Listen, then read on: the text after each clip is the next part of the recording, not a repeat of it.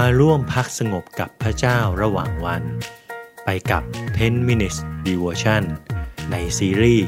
Reconnect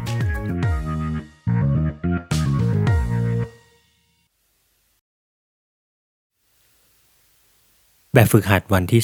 3เป็นการอธิษฐานคร่ำควรตามแบบโยบ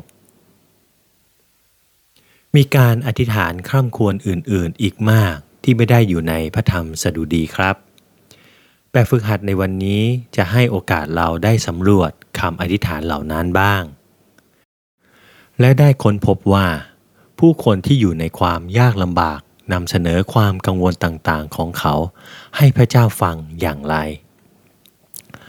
และเมื่อเรานึกถึงคนที่มีประสบการณ์ทนทุกข์อย่างหนักในชีวิต เราก็มักจะนึกถึงชายที่ชื่อโยบทันที โยบนั้นเป็นชายที่มีทุกสิ่งทุกอย่าง แต่เขาก็สูญเสียทุกอย่างนั้นไป ในกระบวนการที่เกิดขึ้นนี้ โยบได้พูดสิ่งที่น่าทึ่งว่า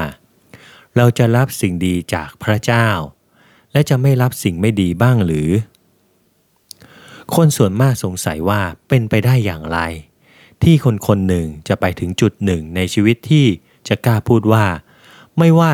อะไรจะเกิดขึ้นกับฉัน ฉันก็จะเชื่อและวางใจในพระเจ้า